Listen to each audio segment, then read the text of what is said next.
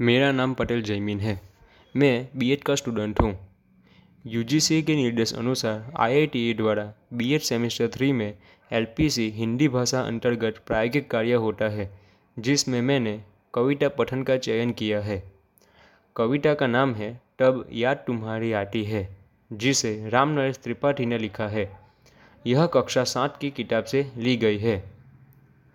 जब बहुत सुबह चिड़िया उठकर कुछ गीत खुशी के गाती है, कलिया दरवाजे खोल खोल जब दुनिया पर मुस्काती है, खुशबू की लहरें जब घर से बाहर दौड़ लगाती है, हे जग के सर्जनहार प्रभु तब याद तुम्हारी आती है, हे जग के सर्जनहार प्रभु तब याद तुम्हारी आती है, जब छम छम बूंदे गिरती है, बिजली चमचम कर जाती है।